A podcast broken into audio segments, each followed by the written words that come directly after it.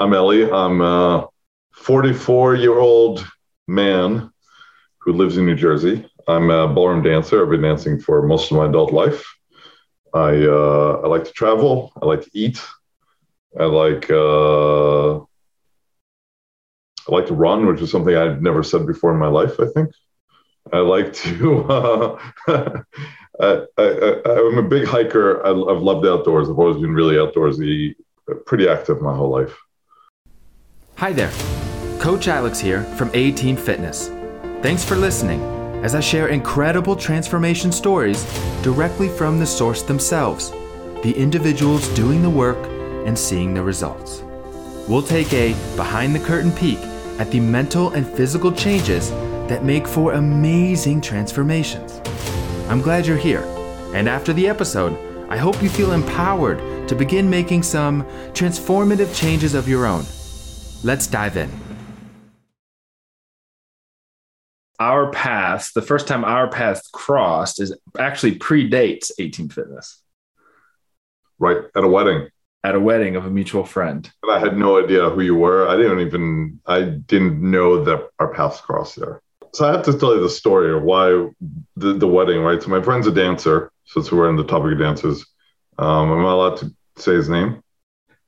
If you want to, yeah. Uh, so Nick, Nick invited me to his wedding to Yuri, and I think Nick really wanted to show off his dancing skills. But Yuri isn't a dancer, so Nick's like, and his ex partner was there. They used to dance with for many years, and Nick was like, it's a little cheesy for me to like invite my invite my you know invite my dance partner to do a show when it's my wedding.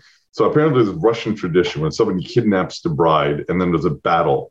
So he came up with this whole idea that I will kidnap Yuri and challenge him to a dance battle that he will ultimately win and win the bride. And that gave him an excuse to dance with his partner as part of the dance battle. battle. It's a pretty funny premise for that wedding. Um, completely off topic, but but it was very interesting to watch because I remember watching you dance, and I, you know, obviously I knew of you through both Yuri and Nick. Um, so then us coming again into contact many years later, right, is kind of a full circle, kind of a cool thing especially yeah. with the dancing involved. But nevertheless, you know, when when you and I first met, or when we actually first met, um, and we started working together, it was interesting because you had already had a long history of fitness. Right. Tell me a little bit about that. What were some of the stuff? Obviously, you were very active. You mentioned you're a ballroom dancer. Tell me about like just your history and your experience with fitness in general. Um, I was captain of the track team. I was indoor and outdoor track. I was I went to states for discus and fouled all three thro- throws. Um, I used to sort of bodybuild, and then I got into dancing. And then um, in dancing, it was sort of at the time I thought that it was I'd look bad having muscles. So this is I'm about 20 years old. So I started dieting, and I lost all my muscles, and I looked a little anorexic. And for years, I was really thin, but wasn't super healthy. Like I had a, you know, I had a hard time um, in competitions. I had a hard time energy wise.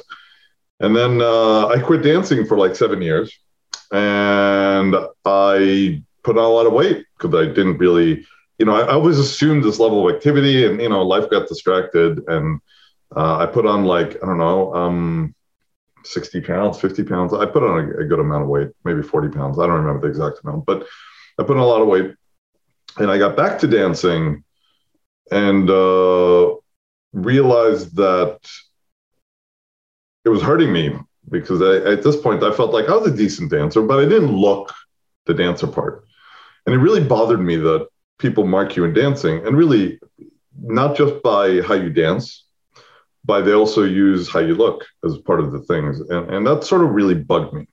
So I would try to um, uh, for years I would go to the gym, I would try to lose weight.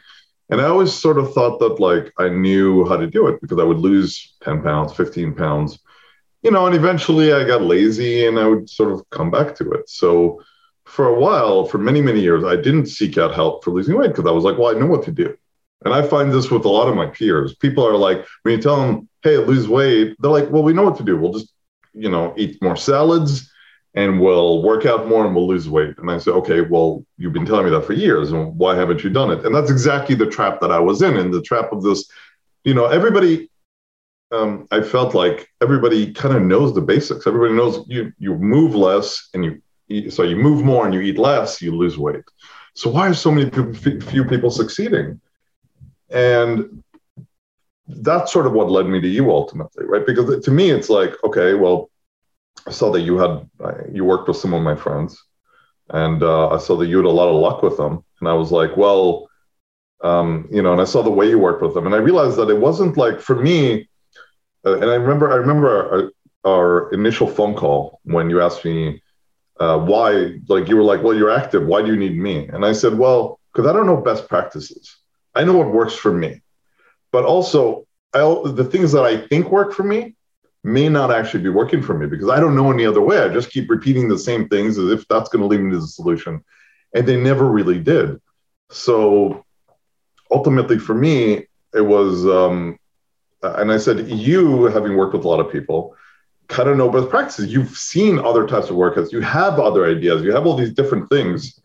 And, uh, and that made all the difference. And one more thing that, sorry, I know I'm going along here, but one more thing that um, really, really made a difference for me is when I was kind of doing my own workout plan, my own planning, you know, you get frustrated a lot. When you lose weight, I, I should show you the chart. It goes up and down. It goes like this, right? and every one of those little spikes is a little frustration. Like every time you go, damn it, I gained three pounds, I gained two pounds, I gain. Sometimes for two weeks you don't lose any weight, and you get frustrated, and you start doubting yourself. Am I doing the right thing? Am I wasting my time? Maybe I should create a cookie. I'm not losing weight anyway. Like screw it, this, this cookie's not gonna make a difference.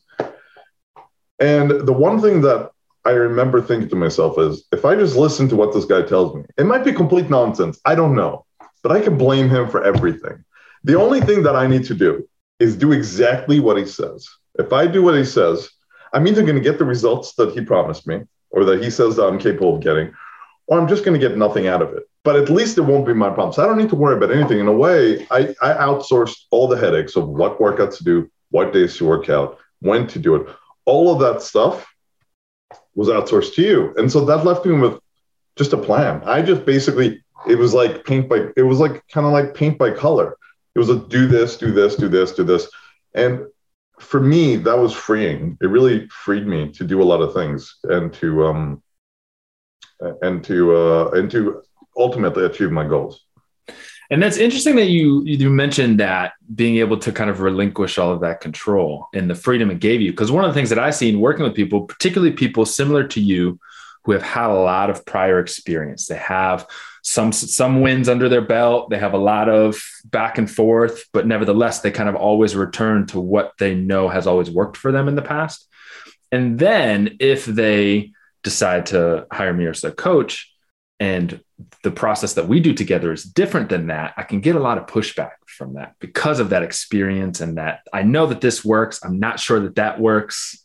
It's a little uncomfortable, so I'm gonna kind of fight that a little bit because of staying with what I know. And so, did you find it difficult to relinquish that control and kind of give me the reins of your program, or was it relatively once you did it, was it relatively easy? So for me, it's a little weird. Um, I feel like initially, no, it was really easy because I was such a bad place. I was just like not achieving my goals. I was frustrated with myself. As the program went on, and I and we could and, and I started achieving my initial goals, and that's the, sort of the mind blowing thing. I remember when you first asked me, What are your goals? And I said, I want to have enough energy for rounds and dance. I want to fix my posture. And I, like, I want to lose weight, right? I think that was the things, the three things that I wanted to do and be in shape. And um, I actually achieved those things really quickly. So it was like three months, and I was like, I was like cut, and I was, you know, and, and I had all these things. And all of a sudden, I developed new goals and new things. And I got overly excited by a lot of these things. I was like, well, I'm going to run 10 hours a day and I'm going to go lift, you know, five hours. I'm going to go do this. I'm going to do that. And I think one of the hardest things for me was to, that you worked with me was the concept of sometimes less is more sometimes. And I'm still struggling with this of you get caught up and you, we all have this idea that if we put in twice as much work, we get twice as much results. we put in three times as much work, we had three times as much results. And I think that idea, because that's how it worked for me in the past, I would diet three times as long and lose three times the weight. But this was almost a way of, for you, of of uh, doing things smarter and not always harder. And in many ways, I was able to achieve much more with less effort. And I still think I, I still think I give you pushback for that, and I still think that like it's not natural for me. And so I still um, a lot of times when you tell me things that I'm like, you're like, yeah, you can't do it's too much. You can't do this, or or maybe this is ridiculous, or maybe you need to focus on that. I think initially, I, I sometimes I got to crash and burn to find out that sort of like you're right. You know, sometimes I have to experiment, but you always sort of like gently guide me back to the correct path. So um, I'd say it's a process. I'd say it's something that you know I, I enjoy experimenting. I like the new ideas, but I think I'm always a little bit resistant um, at this point. Yeah. You raise a really good point about kind of less is more and more isn't always more right and and as you were saying that i was thinking not only with exercise in particular right? More exercise isn't always a good thing. Like we have to manage the total especially which i want to ask you more specific questions about the dance in a second but especially with the amount that you're dancing and already have a great amount of output managing the recovery and the rest of that which we haven't always been so great at but we're getting better at. But then also on the eating side a lot of people just more generally fall into the trap of if i need to eat less to lose more than if I eat even less, I'll lose even more, and not factoring in that after a certain point that just backfires. So I, I, I went through that, and I remember initially when we did the weight loss, um, you know, you, you go on this cycle, and at some point I started feeling really poopy, but I didn't want to stop losing weight, and I didn't tell you for like I think for like a good month. I didn't tell you that I felt like crap. And at some point, I you you know to now I know more, so I know my testosterone was crashing. I would just at that point, um, after a consistent weight loss of a few months, you get to the point where your body just needs a little break. And you that's what you said to me. You said, well, maybe it's we don't have to be done if you want to lose more fat, but we need a, like a short break. And so we stopped for I think it was two weeks or a month. We we you taught and you and uh, I realized that it was actually there's there's a big component, a big hormonal component that I discovered for myself when I lost weight that people talk about, but you don't really feel it, right? So like a lot of people think that when you you crash diet or when you lose too quickly, that's great. I, I lost 20, 10 pounds in a week. I lost whatever 40 pounds in a month, but really it's not sustainable because you do your body your body isn't big on weight loss. Your body's not big on changing. It likes staying eh, eh, where it is, and your body will push back. So sometimes, and I've learned this with running. I've learned this with every a lot of other activities that I've done since I started. When you push yourself too hard, you actually slide back very often in results. It's your body's not. You got to be kind of gentle about these things. Yeah, you're absolutely right. I mean, another way of looking at weight loss is it's controlled starvation, right? Right. Right. So a very slight, a very slight, and I think that was um, and and I think that's the as you become when you first start losing weight, there's a lot of leeway. You know, you can eat anything between this and this. As you start getting lower to your goal weight, um, the range is a lot smaller because if you eat like a few hundred calories less, you just crash. Yeah. And if you eat a few hundred calories more, well, you're not losing anything. So as you as you get closer, that that range where you kind of feel good and you have energy and you're still sort of hitting your targets, it's really really tight. Yeah. And yeah. And that's interesting too, because I see it a lot in people. They see a lot of early progress. They start to solidify a lot of good habits. And then they get toward the end of their weight loss journey where they're getting to that goal weight or they're getting to a point where they're happy and they're trying to eke out a little extra.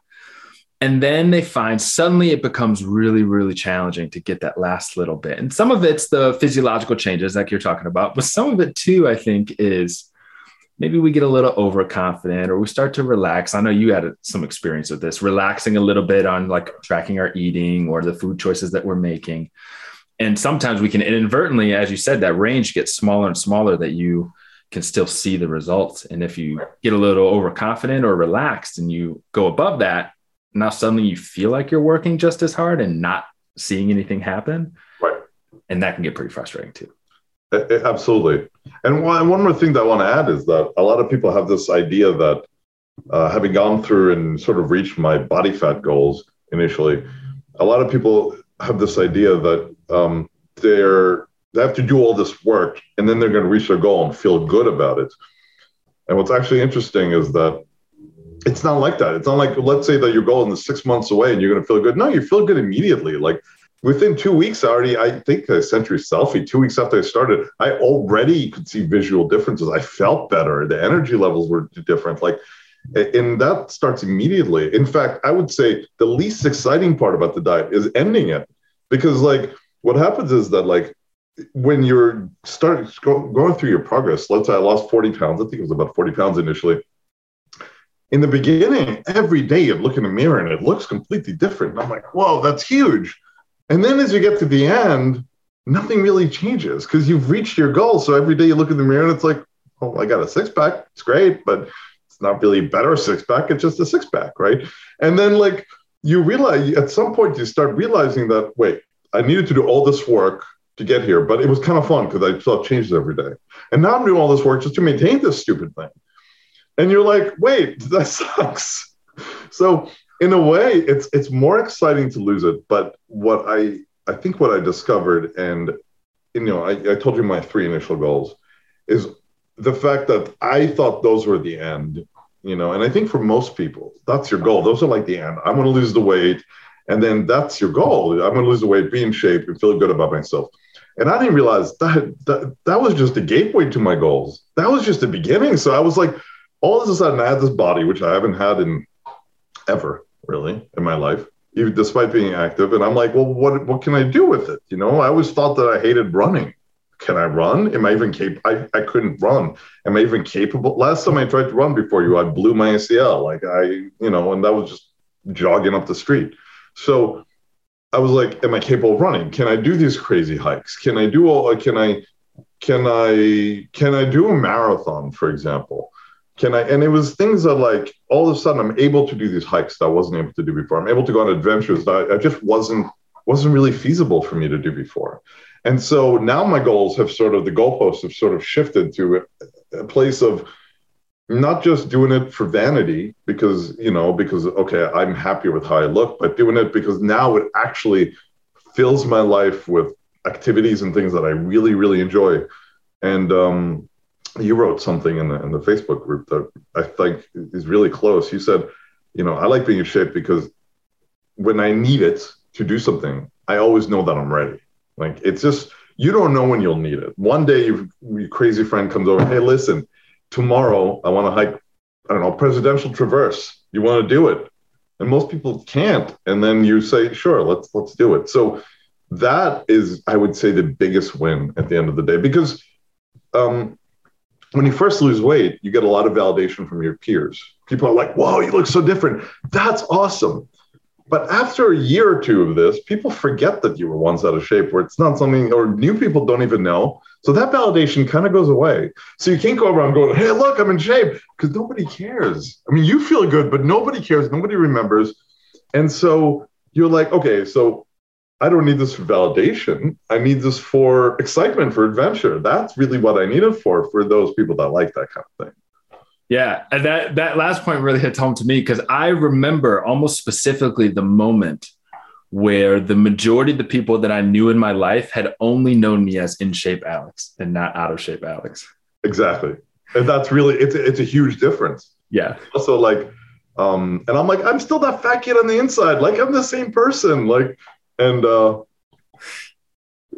I remember one of my, and and it's like I remember when I lost weight this is purely a vanity thing, but I remember like I walked out there uh, out of a restaurant and uh, with my girlfriend and um, and I um, some lady tried picking me up and I was like, that's literally never happened all these years that I'm overweight. I mean, I, I, I didn't do anything. Like I was confused by it. I'm like, I don't get a why. Like, I mean, she was striking up a conversation. She's like, would you go hang out? And I was like, that's a weird thing. I was like, I'm not used to this. So, um, yeah, I think in a way it takes a long time to even build that confidence back up because you may, you know, you you may look different, but inside it doesn't change. I mean, you're still the insecurities, whatever you had, like, and that's one thing that I learned is um, you're still the same person, you know, and so you don't know what somebody's struggling with. It made me a lot. It also made me a lot more compassionate towards other people and their struggles in a way, right? Because I've had mine, and and I know that like it wasn't lack of effort. And I know everybody says that, you know, it's not lack of effort. The reason and I never really believed that. I would argue with my girlfriend at the time, and she's like, she she worked for Weight Watchers corporate, and they would do research that it's not lack of effort. I'm like, bullshit. You just put the fork down, you lose weight, and it wasn't. Um, it was, you know, logging, for example, something that I never wanted to do. It made a huge difference, and and and uh, you know, a, a, lot of these small things made such a drastic difference. It's amazing how you can do the same thing but change a few tiny little things and it makes such a huge difference. Initially, what interested me the most is I remember I said, I want cardio for dancing. I want to be in shape for dancing. You didn't put any cardio in my program. You literally just had me like go to the gym. And I'm like, I don't, what is up with this trainer? But I remember rule one trust your trainer, then I can blame you. And the weird thing is, all of a sudden, I got cardio for that because working on the beginning really got me winded. And you had you structured your workouts in a way that really got my cardio going. And so every day I would go to the gym. It was like an hour of cardio. I didn't even realize though this was happening. It was kind of like, okay, you know, I'm just going to rest between sets a little bit, then I'm going to push myself, and I get to dancing, and all of a sudden I had more energy, and I didn't need to do cardio, and um, it was pretty, pretty. I wait. I am mind blowing for me. I love it. Uh, you know, we've already alluded a couple of times to dancing, and I know we'll talk more about it here in a moment. So, will you do me a favor, though, for anyone who might be listening who's not familiar with it, will you explain the sport of ballroom dancing briefly? Yeah, it's uh, if you've ever seen Dancing with the Stars, which I believe everybody at this point has, whether you like it or not, you know what it is. It's like the professionals dancing with each other and not with the well, it doesn't have to be professionals. It's two people Actually, you know what? So in dancing, um, I usually because I'm professional. So for me, I usually explain it as uh, professionals uh, dancing with each other, right, and not the stars because I don't know anybody that's a star. But really, um, it's any person, right? Competitive ballroom dancing happens at all ages, at all levels. Uh, there's two categories. One is like two main categories are subdivided, but one is like the waltz, tango, foxtrot, those types of dances, and the other one is the Latin category, which is like cha-cha, samba, rumba, and those types of dances. And um, I, you know, I started when I was in college, so they had the collegiate level, and I started. The, it goes through all sorts of levels. So you start, you know, we start with like little things you'd you'd see couples do at a wedding, like a little box step of a waltz at the bronze level, and then you went up levels, and and so I have always loved any sport where I could see measurable progress. So that could be running, that could be rock climbing, it could be dancing. Because the dancing, I could say, well, I've graduated to the next level, and the next level, this is how I'm placing. And so it's a way to take something that's an art and uh, that you can't really measure, which for me doesn't drive me as much, and a way to sort of um, measure progress in an art form and in a sport. And so ballroom dancing is essentially um, that's what it is. It's you you go on the floor with a bunch of other couples, and uh, you compete, and then uh, they rank you and uh, and so on. And you know, obviously, this past November, I came to watch you for my first live competitive ballroom. That was pretty awesome. It was very awesome to watch and to see it in person, and it, it also struck me as interesting all of how in many ways it's related you know the limited experience that i've had in the bodybuilding world how somewhat in some ways it's related in the subjective standpoint of the competitors and what they're doing and how they're judged and um, in many ways the politics of the sport and that all. But nevertheless it's what interesting interested me most about ballroom when i first met you and i began learning about the sport and and helping you improve your ability to dance is this kind of unique combination of very high performance because it's hard, it's fast, it's hard, it takes a lot, it takes being in very good shape. But also the aesthetics, as you kind of alluded to earlier, not looking the part of kind of having to look the part. Right. And the difficulty of achieving those things simultaneously. Like I think to bodybuilding, where yeah, the main goal is to look the part, you don't have to do anything. just stand there and try not to fall over. Well, Well, when you're starving on the stage and trying to flex, it's not so easy, is it? Because all you want is a freaking pizza. Right. I've never done bodybuilding. I would just that's what I've heard. but I couldn't even imagine trying to get stage ready for bodybuilding, but then have to perform a round of ballroom dancing at very high intensity. Like it just wouldn't be possible. And having to to find the delicate balance of both of those, being able to perform at your best, but also being able to look your best in the unique combination of both of those.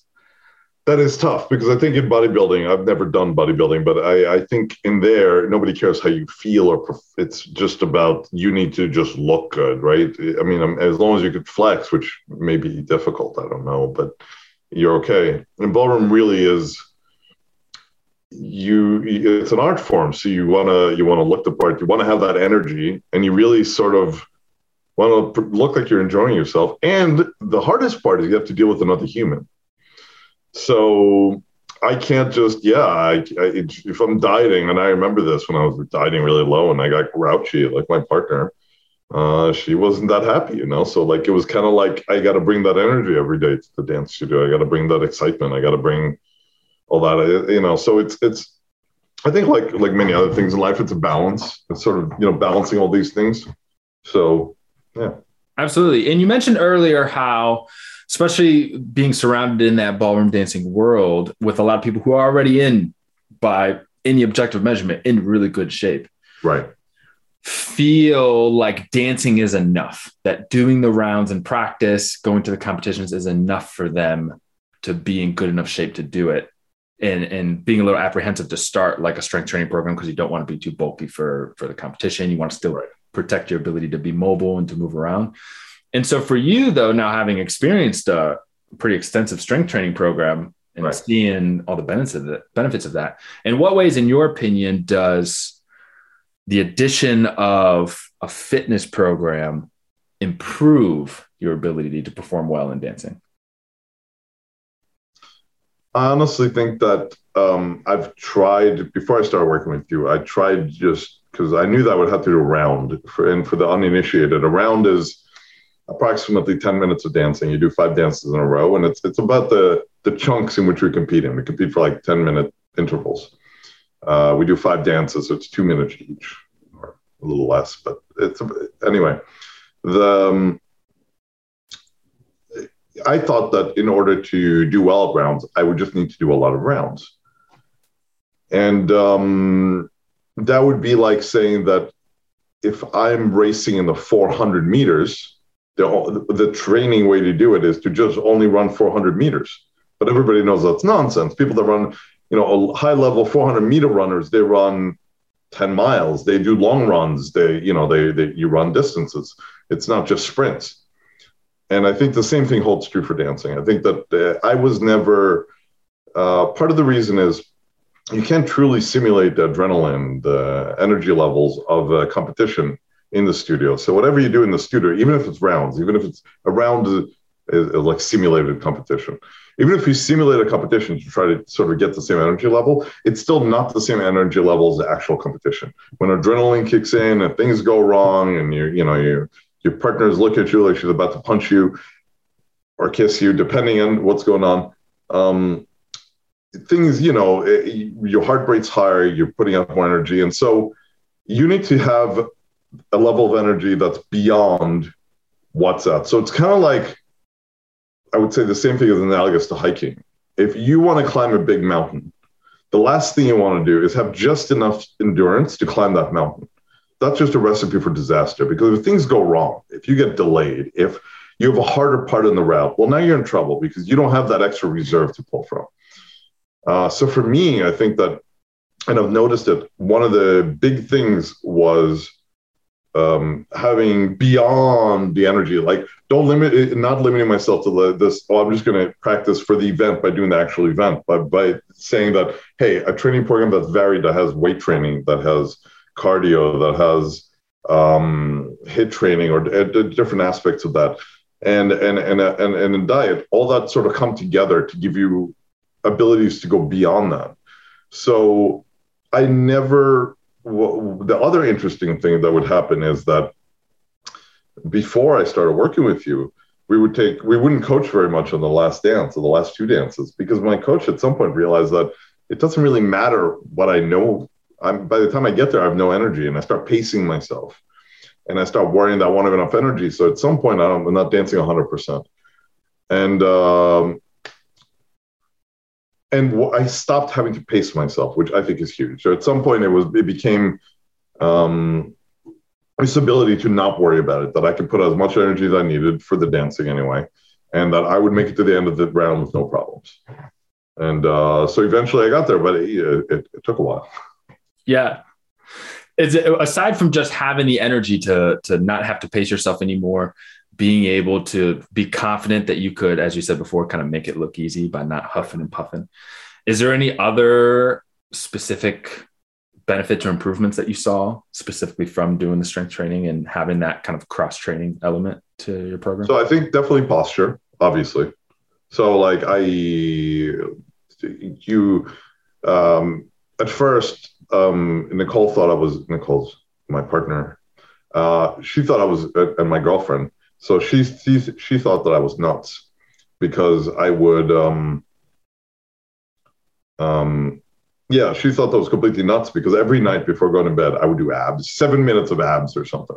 You had me do that because I really needed it. And I didn't realize one of the things I didn't realize is how weak my abs were. For example, like I know that people could do planks for many minutes. I started with 30 second planks and I was shaking everywhere, 30 second abs. And it was, uh, I could not believe that it was so difficult for me. But I guess you know, and you neglect the muscle group. And I thought as a dancer I would have strong abs, but I didn't. And um, I remember every night, no matter how late it was, no matter how tired I was, for like a good year and a half, I did, you know, like seven minutes, or 10 minutes of abs, whatever it was. And, um, you know, I think a lot of the, beyond just the idea of doing abs, it was the consistency of just being consistent with one thing and going like, well, and and I think it's true that when you're consistent in one thing in life, you're sort of proving to yourself that you could be consistent in other things. So the workouts sort of push the abs, the abs sort of push stretching things that I did for dancing. And I think overall that led to a big improvement in posture, a big improvement in energy. Um, uh, speed is definitely better. And um, and I think also the the look of the dancing. I mean, I look different, obviously, so it's, it's more aesthetically pleasing. So we that means that helps me with placing better. And um, I think that's yeah, I think those are the benefits. With regards to posture, you know, you mentioned obviously the big posture improvement, which at some point I had sent you the side by side of your posture, I think yeah, six or seven months after from where we started. And I remember specifically when we started, there was a pretty dramatic what we refer to in the fitness realm as an anterior pelvic tilt, right? Your yeah. pelvis was kind of tilted forward, which is pretty indicative of a number of things, but a weak core being one of them. And it's interesting because now, having worked with many dancers, it's probably the most common thing that I see in dancers. And having gone to the competition and seeing all of these dancers in person, a lot of the routines kind of force you into that position to create the shapes and the structure and whatever you're trying to do in your routine. And it, it made me think of you know the, the commonality of that being for dancers who rely on just practice to improve themselves and they're constantly in that forward tilting position with their hips and they're not doing anything to strengthen the core or to like counterbalance being in that position while you're dancing right. they start to get stuck in that position and and they're kind of always that way and then which you know, if you have to be in that position to dance, it may not be that bad of a thing, except then you have no control over it. Right. Right. right. I think that like, yeah, the way our nervous system is work works out is that we sort of learn whatever position we spend the most time in. So in a way, um, I remember I had a, a, a, dance coach that told me that um, I was sort of just going through the routine and sort of like not dancing 100%. Because I was like, well, I'm in practice. I just need to figure things out. And but we were dancing to music, and he said, "Well, yeah, but when you do that, you put into body memory being half-assed. Like, wouldn't you want to put like you know being full-assed into body memory, like giving it hundred percent? Wouldn't you want that to be what your body learns over time, how to really perform at your best?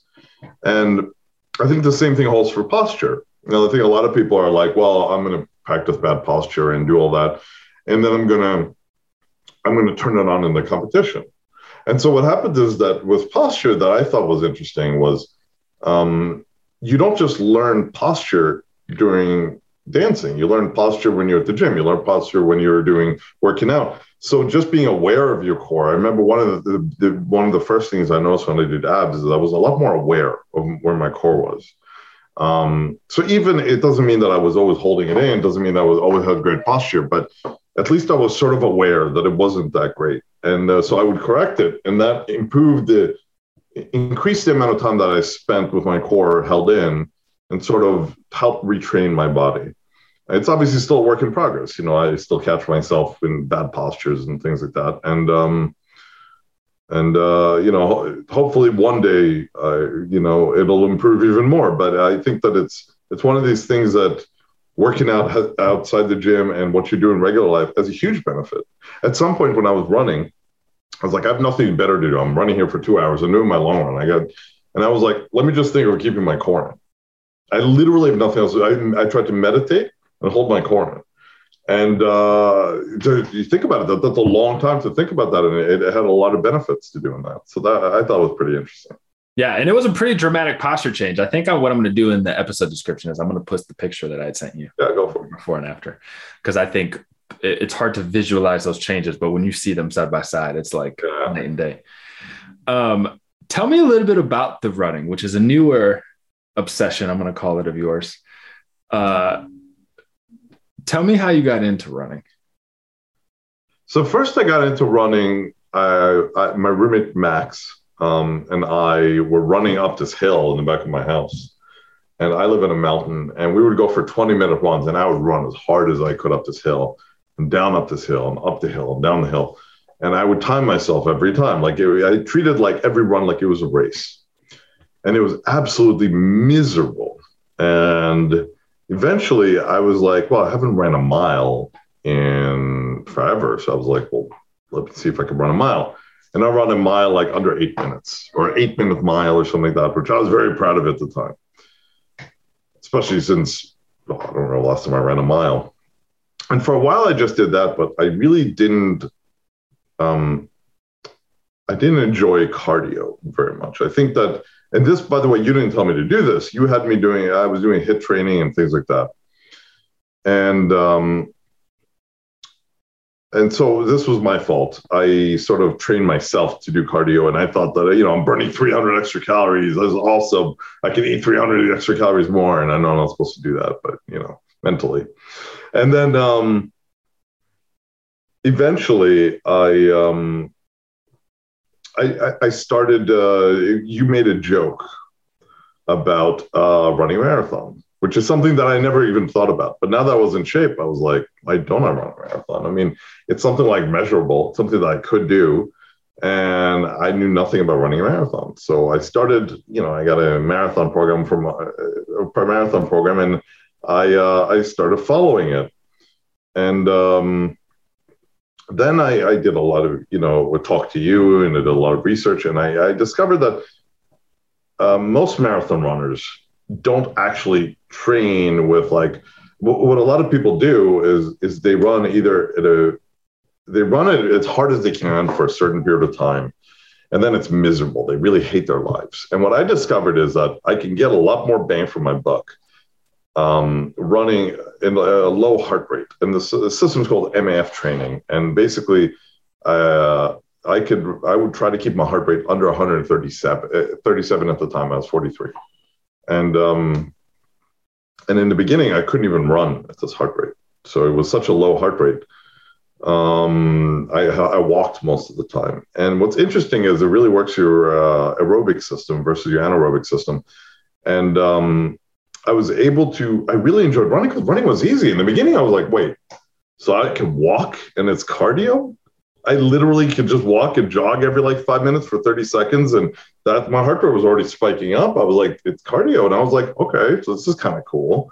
So I kept doing that and kept doing that. And uh, now at the same heart rate, I'm running a lot faster. So, you know, it's been a year and a half later and maybe less than a year and a half, but over a year. And um, I'm running a lot faster than I was at a very low heart rate. It's it's uh, and I'm enjoying myself because I'm the energy output isn't suffering. It's at the level where I can have a conversation, I can talk on the phone, I can listen to podcasts, and so I would say it's not just the. I would say people ask, "Aren't you bored running? Just doing it?" I'm like, no, it's the, actually the best thing I do all day. I literally listen to books I love. I learn about the world. I listen to podcasts that I really enjoy. I do all these things because I'm in, because I'm not suffering. I'm not like going, oh my God, my life sucks. And that doesn't mean I still complement that. Sometimes we add HIIT into my program, so I still put HIIT in and things like that to sort of target the other the the, the anaerobic power. Um, but yeah, so it's been one of these things where my whole life I think I've been doing it wrong, and I'm not I'm one of these people. I'm not built to be a runner. My shoulders are really wide. I'm built like an anchor, not a speedboat. Like I'm not. I'm certainly not built to be a long distance runner, maybe sprinter. Everybody knows the lanky guys that run around. Like I'm not a lanky guy. I'm I'm, I'm built for like bodybuilding to have muscles, and um, and that led me to another, I think, really important realization for me, um, and that is that it's you know when we grow up you go through high school and you want to be the fastest runner on the team, the fastest swimmer, the best dancer, even. And even in the dance world, you know, like in many times, you know, we feel my partner and I feel like failures sometimes in dance world because we're like, oh, why aren't we at this level, at the next level, at the next level? You know, it's like, and we're already one of the best dancers, and you know, you're professional. So I mean, how many there's like 60 professionals in the U.S. So you think there's lots of people that are worse dancers who would love to be at our level, but for us, it's you know, sometimes when we lose focus, we think it's just about results, or you go to, you know, uh, you lose focus. And what I realize is, for me, whether it be running or dancing or any of these things, real happiness comes from improving versus myself. If I'm better than I was, um, then I'm happy, and then not not just better than I was, but better than I am at a certain age, because that also has to be taken into consideration. So, you know, I stopped caring. Like I realized I'm never gonna win. I'm not going to win marathons. I'm not going to win any race really. I'm, I'm, I'm, you know, I'm a decent runner, but I'm, I'm not built for it. I'm never going to win. Uh, but similarly, I'm never going to win uh, any large dance competition. I'm not going to win. You know, um, you know, I'm not going to win the U.S. title or anything like that. And uh, and that's okay because I'm still improving. I see the videos and I see improvements, and I'm okay with that. You know, so really learning to appreciate that and and I and I still I, I, say this to many people, both in athletics and both people that are really passionate about what they do in dancing. And I say, if the only goal you're dancing is to be a U.S. champion, you're doing it for the wrong reason. So if the only reason you're running is to win a race, you're doing it for the wrong reason. Because if you don't win that race, what you're going to tell me that was all a waste? And I think that's the, and I think that's true for fitness and everything. If the only reason you're, if you think that you're going to lose weight and that's it. You've reached panacea. You'll be happy, and that it ends there. It doesn't. It's just a journey. It's a journey of sort of finding things you enjoy, and so dancing has been a big part of that journey at this point, and um, and something that I I still, like I said, I don't know that I consider myself a runner, but I enjoy running, and that's really what matters. Yeah, and, and what you just said really connects with kind of my philosophy on things, as you well know now. And in psychology, we refer to that general consensus of human growth and potential as the humanistic perspective, which is like we have this innate desire to grow and see our potential come to fruition and kind of see what we're made of in the world. Right. But then also tying that into in the way that you're looking at it, which is through this lens of a growth mindset, in that you just want to see yourself get better compared to previous versions of yourself and not so what I'll call overconsumed with your performance compared to other people, which I think is a really important point. Yeah, because I completely agree. In any endeavor, that's ultimately where I think happiness comes from.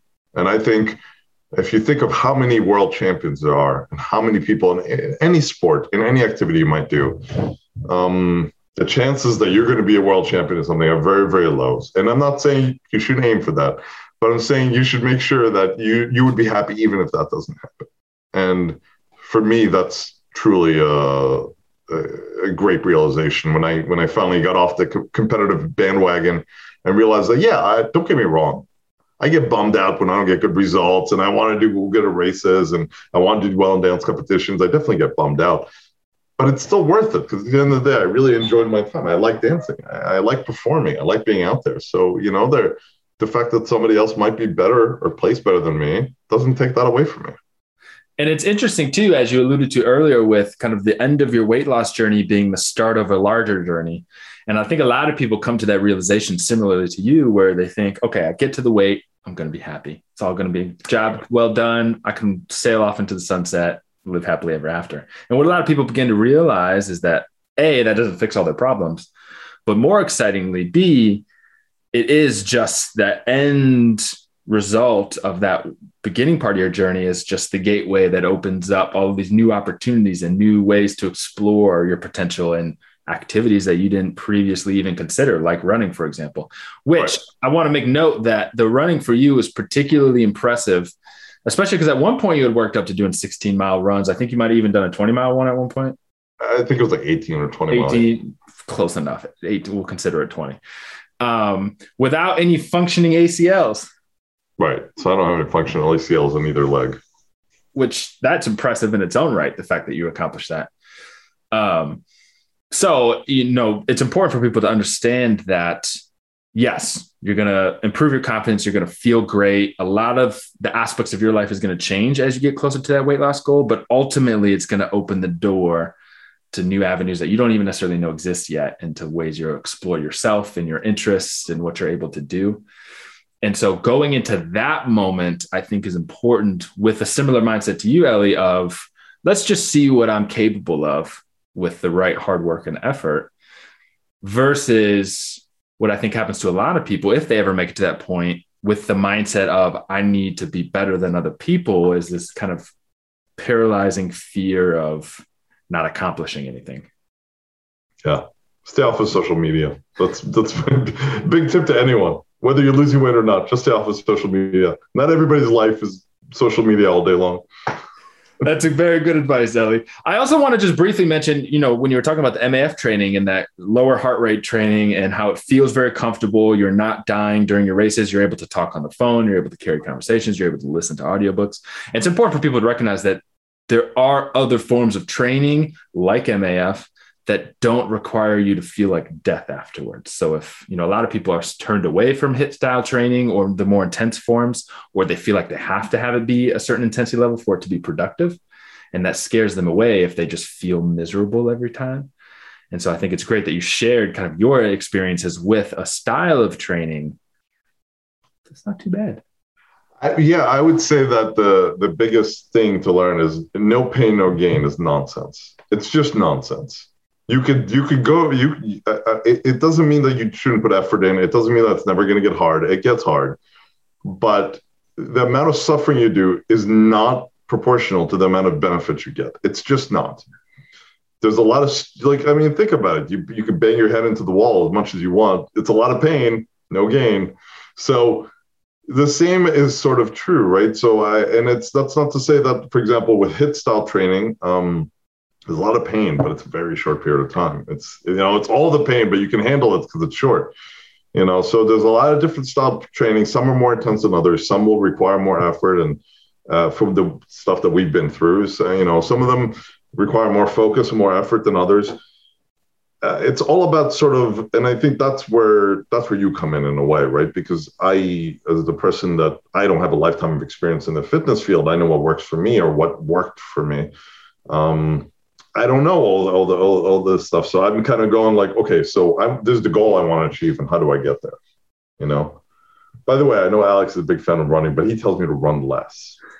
People, he told me to run less. So well, that's the next growth. Well, let's touch on that. But before that, I gotta just make the brief comment that I need to be very careful about making jokes about running marathons because this is the second joke that I've made, and it has led you now down this path of running. Whereas the first time I made that joke, which was to Yuri, the friend we mentioned earlier, and that led to my having to run my first marathon, my first and only marathon. So is this you? Are you are you volunteering to run my first marathon with me? That is that what we're hearing right now? I'm volunteering to be on a bike, being your water boy. no, it's um, you know, um, being a marathon is definitely uh, running a marathon is definitely a very time consuming thing. You have to, you know, it's it's I haven't done it yet, so I can't really lecture about it. But I, uh, I'm looking forward to doing my first one, whenever that will be. Hopefully sooner rather than later. Hopefully sooner, right? You know what I do want to dive into a little bit is kind of going back in time chronologically a little bit to kind of the beginning of the pandemic. This was maybe six months after we started together. You, if you recall, there was a, a show at your dance studio that you were preparing for, a very particular role. And that kind of led you down the path to just like this really what I'll call an advanced level of leanness. Right, Which right. we kind of touched on a little bit earlier, but what so what I'm curious to hear your perspective on is one, what it was like to try to keep up with the workout routine in the very beginning of the pandemic when things got a little crazy. And Right. then kind of the lessons you learned from the outcome of getting stage lean in, in with regards to bodybuilding. um so it wasn't normal like you said it wasn't normal stage lean because keep yourself keep in mind all the gyms were closed so now i remember we had a talk and we discussed okay well the gyms are closed so now we can and i was i was very lean but i, I was like you gave me a choice of you can either just if you want to experiment with getting like stage low body fat like super low body fat we could do that or if you want to start bulking, we'll do that. And I said, well, I don't have the equipment to bulk. So we both sort of agreed and said, let's just have fun with it. Let's see like how low of a, body fat you can get, I can get. And so one of the coolest things that I've done was I, you gave me um, workout plans uh, to do that required just body weight and like, like simple things like I could grab a door or something like that and I think at some point bands, things that I didn't need a lot of equipment. So you give me like elastic bands, really creative stuff, and they kick my ass. And you you you think that like. I like I, at first I, I thought, oh, it's these bands. Oh, it's a silly workout where it's it's going to happen. And for me, the, it was an amazing an amazing feeling because I would do it on the football field in my house. So every day at um, I would go sometimes at four in the morning, sometimes two in the morning, sometimes in the afternoon. It was at a crazy schedule, but I would go to the 50 yard line of the football field and I would work out right there in the middle of the 50 yard line. And uh, sometimes my roommate uh, would join me, and sometimes he didn't join me. Sometimes, um, you know, as uh, mostly I was there alone, and um, I still remember like I used to do these walks, knee walks, touching my knee for the whole length of the football field, like several times. And it took me a long time before I could do the whole football field without stopping. Like it took me a really long time. And I still, it's still one of the hardest things that I've done. And, um, and it was, it was just, a, it so to be at that low body fat at some point was, um, it was a miserable experience. it was, I realized that, you know, we all have this fantasy of looking stage ready and maintaining it, right? And then I realized that it really wasn't, it wasn't like this thing that felt like it, it, it was like you look great when you're that low body fat, but you feel like poop. So I was kind of like that, that energy, that managing the energy levels, like I talked about with the calories became, that margin became really, really small of what I needed to do. And, um, at some point, I it's a trap almost because you feel like poop and you're super low body fat and you don't really and the solution is just to eat more. But you you've worked so hard to get to this body and you're like, I don't want to eat more.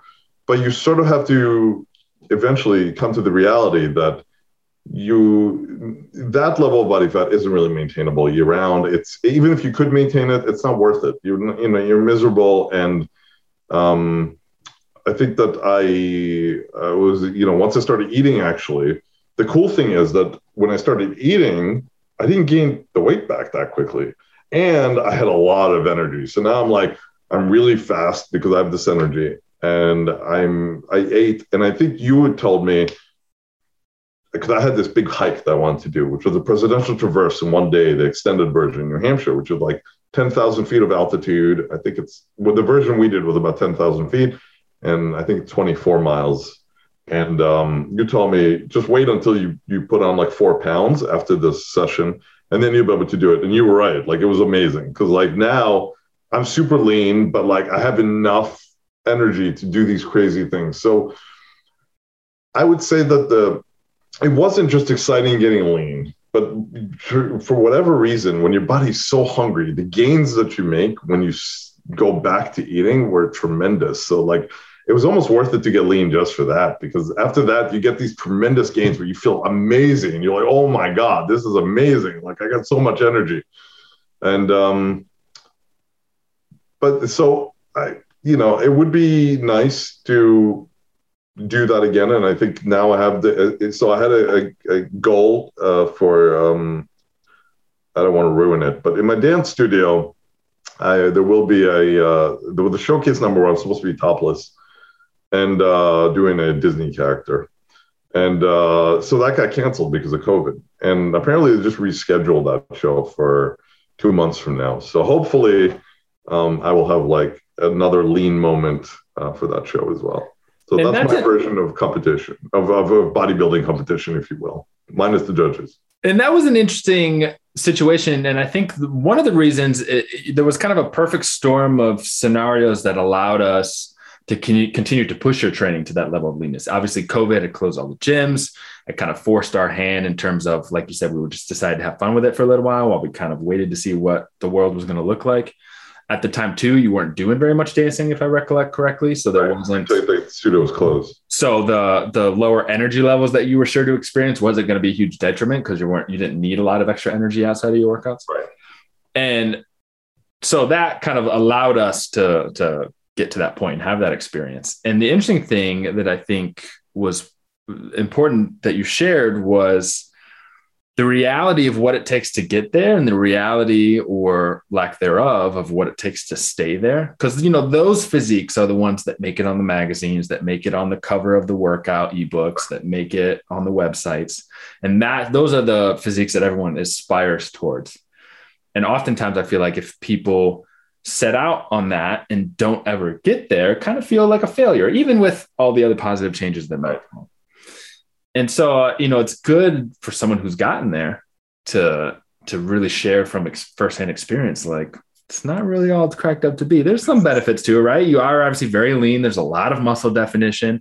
The spring back from that can be very good and very fun as you actually, you know, it's all a comparison thing, right? You go from having no energy at all to now being full of energy. And that dramatic compare, you know, drastic change is going to make it feel better than it otherwise would.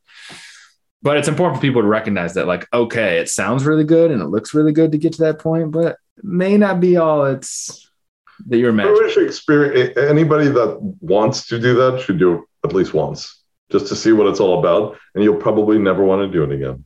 There are some sick people who want to keep doing it, and that's fine. But it's it's very it's very hard, and it's very it's um and at the end of the day, I don't know if it's worth it. I mean, you know, I don't know. It was a good experiment, but I remember it was funny. I I had somebody, um, my girlfriend. I remember somebody said, uh, "Oh, like how come you don't have a six pack when you just walk around?" And I'm like, I think people have this image that like ripped people, bodybuilders, walk around with like chiseled six packs. They don't realize that all of the people in the magazines and movies, they're all flexing. And I'm like, I, I, we have this warped image of what we think happens, and it's like even at low body fat, if you're not flexing, eh, you might see a little definition, but you're not going to get like a chiseled six pack. These people are flexing. Oftentimes, a lot of the stars are on steroids. You know, I mean, and they don't tell you that. They you read these magazines and they're like, "Oh, eat my diet of like three pears, and you too will have like chiseled six pack." And it's like, yeah, that and the steroids you just took in the, the morning. You know, they, they they, they sometimes don't talk about what actually what they actually did. And so I would say that uh, for me, for somebody who's natural, um, you know, I, you are going to have those hormonal changes. You know, it's you don't have the once you, your your testosterone drops, it's it's a terrible feeling. I don't know to any men that have had their testosterone low, it's a terrible feeling. Like you feel sluggish, you're irritable, you um um yeah, it's it's things that are not G rated, so I won't mention them, but just it's not fun. The the last thing I want to ask you about, you know, when we first started together, you were taking blood pressure medication. Yeah. Right? And and if I recall, you had been taking it since you were a very young age, right? 16. 16. So from 16. Now, again, putting into reference the fact that you weren't really that out of shape at any point in time in your life. I wasn't. At some point you were in really good shape, but yet we're on blood pressure medication. Tell me a little bit about kind of the progression of that shortly after kind of starting the structured routine that you did. So yeah, I've been on blood pressure medication since I was 16. And um, I just took it every daily for 26 years. I took blood pressure medication. And uh, I remember I started working with you and I didn't think anything of it. It's one of these things where I also, there's some heart, I had like PVCs, which are like benign palpitations that are not enjoyable. And I remember I, um, uh, I was doing, I think, squats in the Smith machine. And every time I would get up from the squats, like during the set, I would feel a little lightheaded. It was pretty weird. And I'd go down, I'd go back up, and I'd get a little lightheaded, and I'd go down. I thought there was something wrong with me. And it, it started getting worse. So next time I did squats, I started getting lightheaded again. When I would get off any exercise where I would like be, you know, leg press, any any exercise where I was sitting down and I would get up quickly, I would get lightheaded. And it's pretty weird. And I have a blood pressure machine, and I measured my blood pressure. I don't remember the exact numbers, but it was really low. And um, and then I was like, oh, so all right. So I was like, maybe I'm just don't need blood pressure pills. Maybe it's my blood pressure is getting too low or something. So I stopped taking the pills. Um, on my own, I probably shouldn't have done it. Probably should have asked a doctor if I could stop. But I just decided, you know, two days of high blood pressure is not going to be the end of the world. Stop taking the pills stopped getting lightheaded. Everything was fine. Uh, so I knew it was related to blood pressure because as soon as I stopped the pills, that symptom went away. And I measured my blood pressure and um, it was normal. It was like 120 over 70 at the time. And, um, and I remeasured, measured again, measured. It just didn't. I mean, I've never had 120 over 70. It was insane, right? For me, for somebody who's usually was running pretty high blood pressure, uh, at some point, I was 160 over 110, 160 over 120. I had a pretty high blood pressure. Um, I remeasured. I did that for like a week or two. I made an appointment with my cardiologist. Don't know why to inform him. So I, I go to the cardiologist who I was seeing at that point twice a year, you know, for checkups and stress tests and EKGs and all that stuff. And um, I told him what happened. He took my blood pressure, he verified that indeed I'm you know, normal blood pressure. And he said, well, you don't need me anymore. And, he said, I well, when do I come back? And he says, you don't. He says, unless your blood pressure goes back up, you're measuring at home. There's no, you don't need, you don't need a cardiologist at this point. And uh, that was something that I've, I've, uh, you know, it makes sense when you hear about somebody who gets some blood pressure medication, maybe make some, some healthy food choices. Um, and then and then that happens. But you don't think after 26 years you know with probably genetic blood pressure it's in my family it's really easy to find an excuse. And um and i should say this was without any sodium modification nothing. So i didn't change. I mean i, I ate healthier but i didn't intentionally eat with less sodium. So i, I ate you know healthier stuff. So nutrition was a part of it uh, for sure and uh, I haven't been on blood pressure medication since. So I still measure it every so often, and it's uh, you know it fluctuates a little bit. When I'm dieting a lot, it's lower. Uh, when I'm normal, it's a little bit higher, but it's all within the normal range. And so I uh, actually had a really exciting um, eye appointment. I went to the eye doctor, and he could the, the one place they could see long-term effects of blood pressure is in your retina. They could look at the veins and see what if they're kinked or not. And I asked him, "Do you see any evidence of blood pressure damage now that I've been off it for a year and a half. Who knows? And he said, no, nothing. He's like, you're completely clear. So I'm hoping that that's the last time I'll be on that stuff for the rest of my life. Who knows? But it's uh, something that I, it's a health benefit that I didn't look for because I didn't even think was possible. And that's, you know, that's an amazing story and an amazing example for people to realize the potential benefits outside of just the aesthetics when they're trying to lose weight, when they're improving their diet, when they're getting into exercise. There's more. I would actually say that that's way more important than aesthetics. It's way more important than hiking. I mean, I think just being healthy and sticking around for a while is a huge thing. And and we all know the path of pills, right? The pills don't end there. Eventually, then you get on statins, then you go on this, you go on that, you get metabolic syndrome. You know, when they start giving you pills when you're young, it's it's not the end of the road; it's the beginning of of, of a road. And and I think making that choice to live a different lifestyle, even though I didn't make a conscious choice to get on blood pressure meds, that choice that I made to be healthier, to live healthier, th- that was really the critical choice. And in hindsight, um, probably the the best choice I've ever made was working with you because it led me here. You know, so it, I would say, and I think I told you this before. I said that you know the the money I, I mean, you were not very expensive, but the money that I spent um, on working with you is probably the best money I've ever spent. Like I got the most bang for the buck.